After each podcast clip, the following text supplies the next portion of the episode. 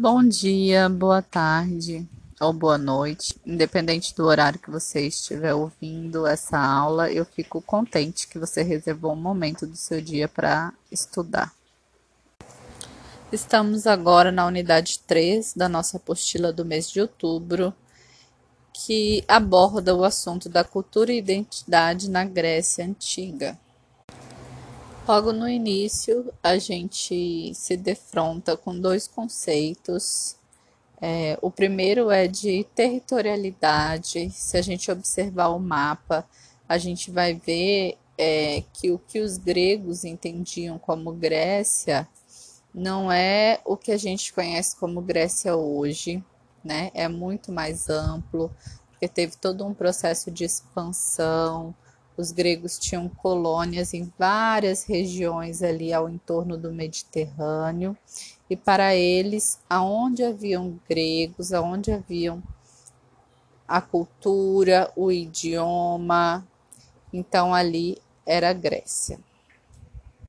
Isso quer dizer que os gregos, eles reconheciam uma identidade grega ou uma identidade helena num certo período é, da expansão grega. O que é essa identidade?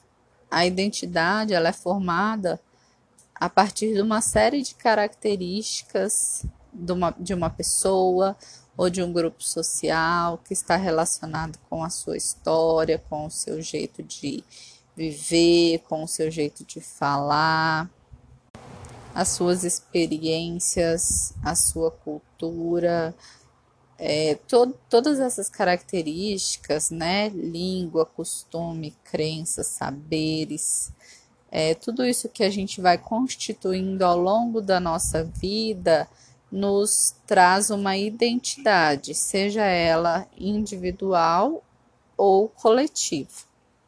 Quando a gente fala em cultura grega, existem muitos aspectos que poderiam ser abordados. É, a cultura grega, ela da, da Grécia Antiga, né, que a gente está falando, ela tem.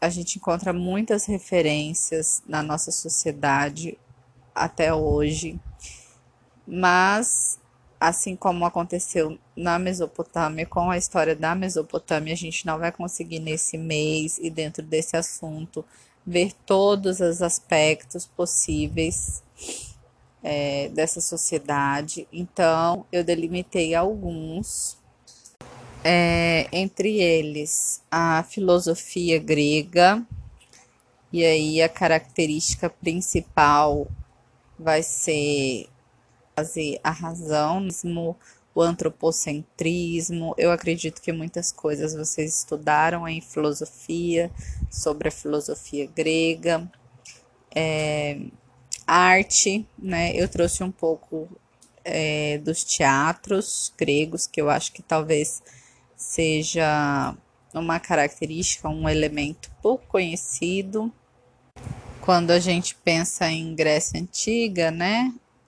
E aí existem muitos monumentos até hoje. A gente pensa muito em arquitetura, em arte na cerâmica, mas a gente não pensa é, em teatro, por exemplo. E os gregos eles acrescentaram muito nessa cultura. E aí outro aspecto que eu trouxe que a gente também estudou na história da Mesopotâmia é a religião. Os gregos, assim como os mesopotâmicos, eles eram politeístas, ou seja, eles acreditavam em vários deuses e esses deuses eram antropomórficos, ou seja, eles tinham características humanas, não apenas características físicas, mas as virtudes humanas ou as fraquezas e os vícios humanos.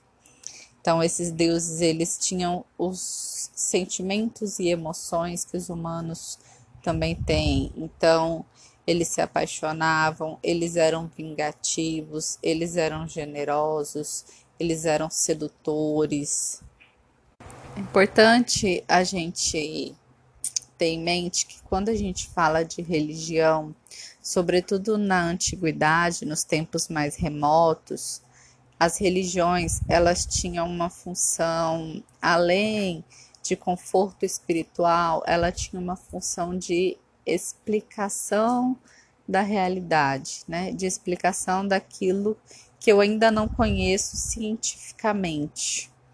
Então, por isso, os gregos eles vão ter vários deuses e geralmente esses deuses eles estão relacionados a alguma força da natureza ou alguma característica social. E as suas histórias geralmente é, explicam fenômenos naturais e sociais.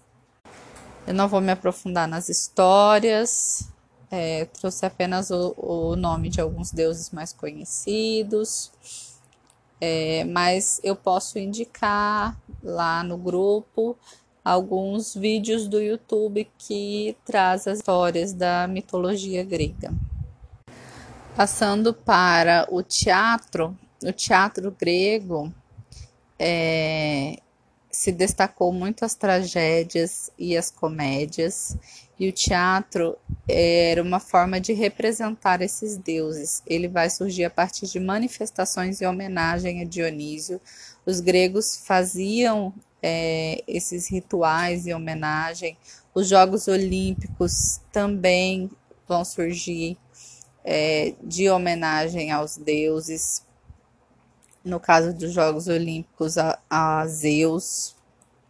E posteriormente, o teatro ele vai se desenvolver, é, a, a, comédia e a tragédia vai trazer também as sátiras. Então, é, eles no teatro eles satirizavam personagens conhecidos né, da população. É, na arquitetura é, os gregos também foram proeminentes, é, eles buscavam a expressão do humanismo, o princípios como a racionalidade, a simplicidade, né? Eles buscavam equilíbrio, harmonia e ordem, da mesma forma que eles vão trazer esses princípios também para a escultura, não apenas para a arquitetura, porque a arte grega, ela está muito relacionada também com a filosofia grega, que a gente falou lá no início. Aqui na imagem que eu trouxe da Eclésia, a gente pode ver não apenas essas características, é, como também a tecnologia da arquitetura, como que o relevo é utilizado a favor da construção. Então, esses são alguns elementos da cultura e da identidade grega que a gente vai estudar essa semana. É, nos próximos meses, a gente vai estudar mais características desse universo grego, assim também como mesopotâmico e também como romano, que a gente estuda na semana que vem.